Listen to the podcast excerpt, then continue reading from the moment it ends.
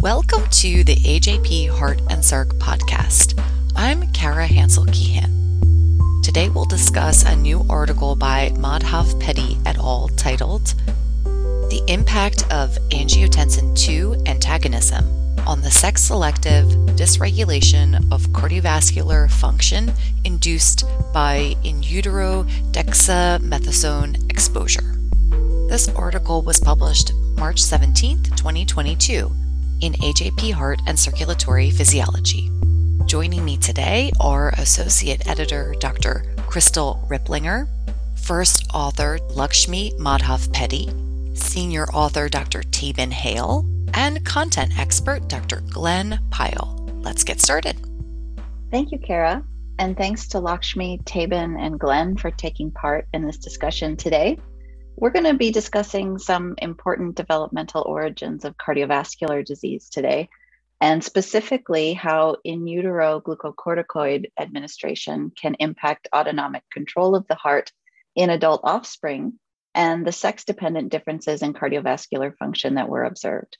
In this study, Lakshmi, Tabin, and co authors administered the glucocorticoid dexamethasone to pregnant rats the dose and timing of which mimicked clinical administration of dexamethasone for women at risk of preterm birth to present, prevent respiratory distress in the newborn. They then assessed cardiovascular function in the adult offspring. Lakshmi, can you briefly explain your approach and some of the major findings of your study? Yes, thank you. This study was designed to evaluate the impact of late gestation dexamethasone exposure on autonomic regulation and stress responsive cardiovascular function in adult offspring. And the offspring were allowed to mature through puberty. And at 10 weeks, we implanted both males and females with radiotelemetric devices for direct and unrestrained monitoring of blood pressure. To evaluate cardiovascular responses to stress, we exposed the offspring to an acute restraint for 20 minutes, followed by an hour of recovery. And importantly, the females were tested on diasterex when estradiol levels are low. We found that prenatal exposure to dexamethasone results in an exaggerated blood pressure and heart response to restraint that was evident in the females only. Additionally, the DEX exposed females, but not males, showed a reduction in the high frequency component of heart rate variability indicating the withdrawal of parasympathetic activity. And we know that angiotensin II is an important activator of the autonomic nervous system, and we hypothesize that it may be involved in the altered autonomic response induced by prenatal dexamethasone exposure. To test this, we treated the rats with the angiotensin II type 1 receptor antagonist, losartan, starting the day following the initial stress exposure and subsequently reevaluated their response to acute restraint. We found that losartan did, in fact, reverse the exaggerated pressor and heart response to restraint and normalized heart rate variability in these DEX females. Thank you so much, Lakshmi. Tabin, there have been other preclinical studies that have examined in utero glucocorticoid administration. Can you elaborate on the translational aspects of your study design in particular and how your approach mimics the clinical situation? Yes, thank you, Crystal. This is something we did spend a lot of time thinking about as we were designing these studies, specifically the timing and the dose of dexamethasone that we were going to administer. When we think about women at risk of preterm delivery who are treated with synthetic glucocorticoids like dexamethasone, this is most frequently a concern in late second, early third trimester. And so looking at rodent, and in this case specifically rat, where does that line up if we try to uh, translate that to a human gestational period? This really comes in the last week of gestation. And from brain development, brain development continues into the first week postnatal, which is still what would be more equivalent to the third trimester of a human. The other thing that happens in late gestation in rodents is this gonadal development, and in males, a prenatal testosterone surge.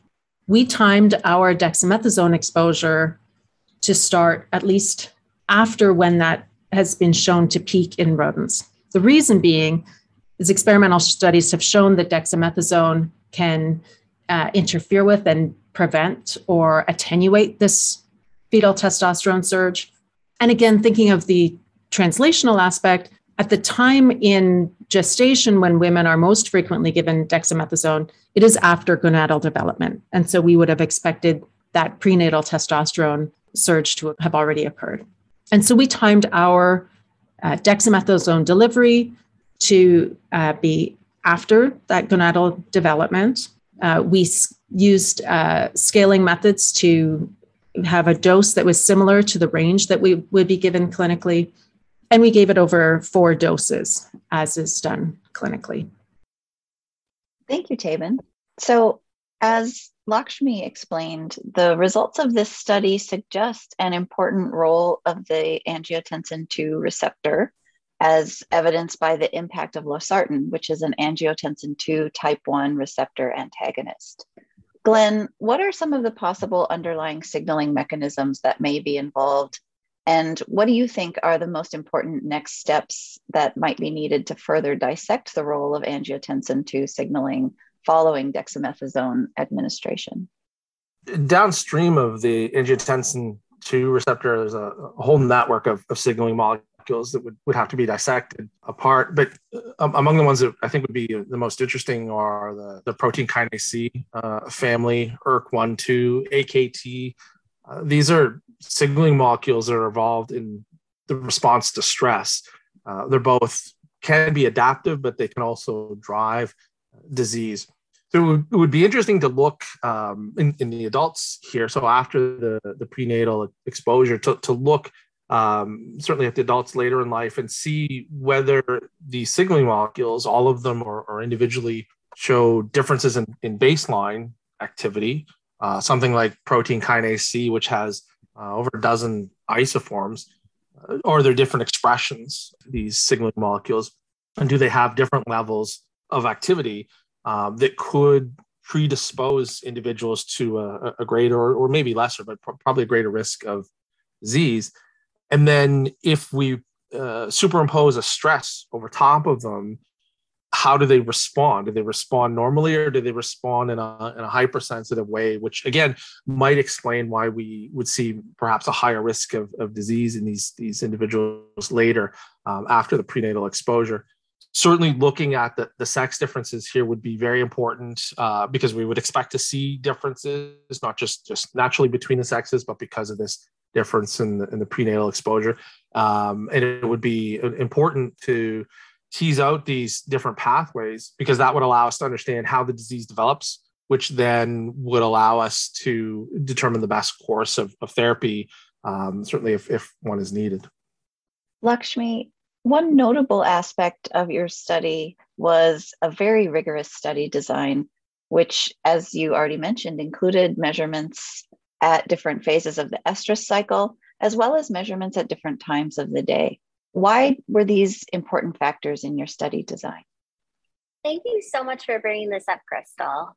The time of day is important, and we'd expect to see diurnal variations in cardiovascular function that are independent of the prenatal exposure. We're very interested in how prenatal dex produces these sex bias changes in stress mediated cardiovascular function. Given that we aim to compare male and female offspring, and given we know estradiol can have acute influences on autonomic and vascular function, we did perform all stress testing on diestrus. And at this time point, estradiol levels are low and thus more similar to males.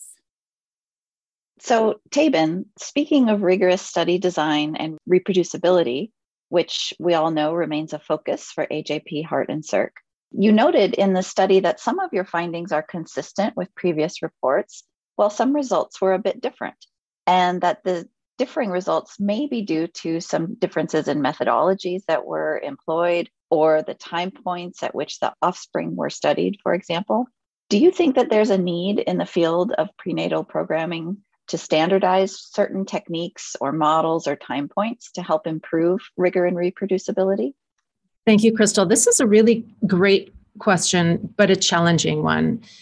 We know that the in utero environment and the exposures to the fetus have long term impact on future health, right? We've got lots of evidence uh, now. We, we know this is the case.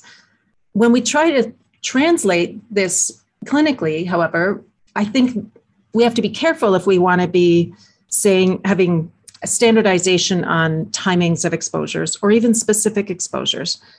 We know that women can experience stressors throughout their pregnancy. They can be exposed to pharmacological agents, so prescription or non prescription medicines throughout their pregnancy. They can have a variety of changes in their nutritional status, for example. So it becomes very difficult to have any you know standardization rules i guess from a, um, an experimental perspective the other thing that we spend a lot of time thinking about is how do we model our prenatal stressors or our prenatal perturbations so that they are relevant to what a woman would experience. Um, we mentioned we used dexamethasone, and this has often been, been used or, or thought of as a, a model for a high prenatal stress. So, high cortisol or corticosterone exposure to the fetus. There's some challenges with that. As we know, these synthetic glucocorticoids have different affinities for the different receptors, so mineralocorticoid and glucocorticoid receptors, than our endogenous glucocorticoids.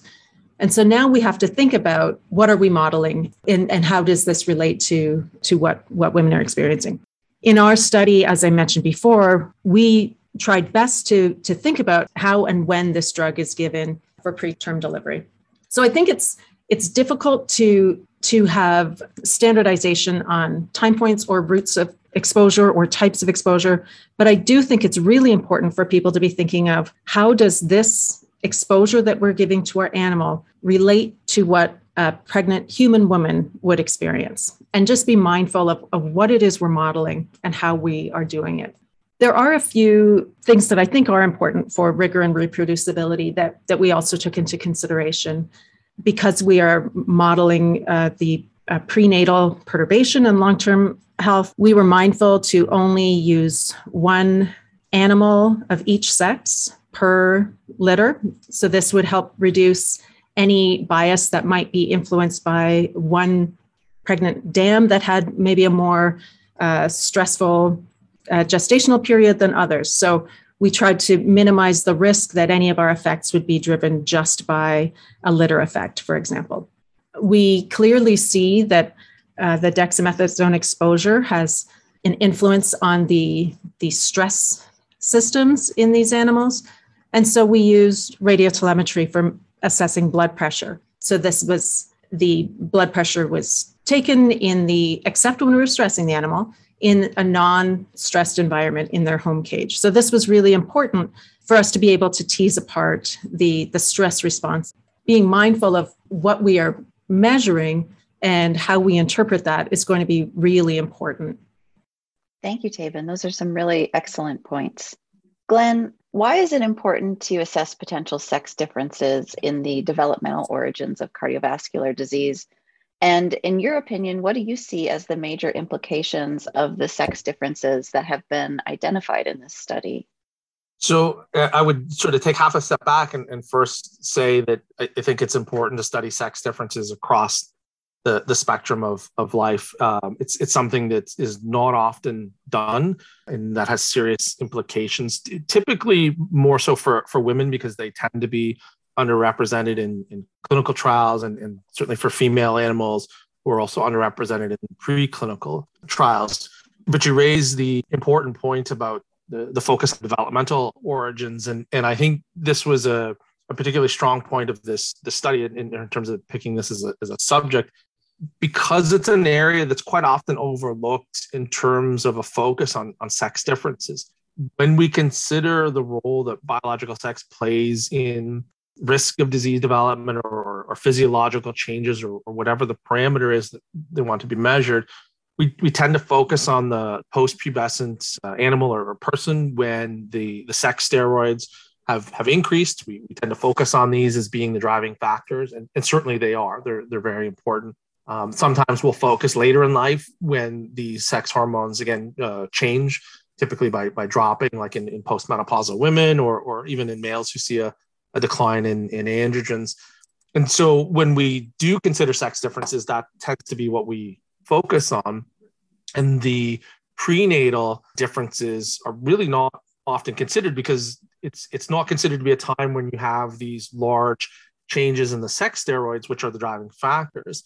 Um, and has been noted earlier that we in fact do see changes in, in sex steroids even before birth, so, so that's in, important.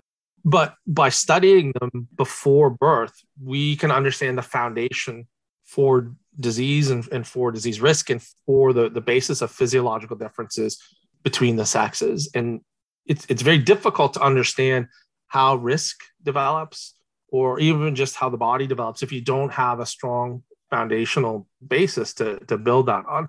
So we do have to go back to what happens before birth to set the stage for how the, the post birth uh, sex differences arise and how these contribute to, to differences.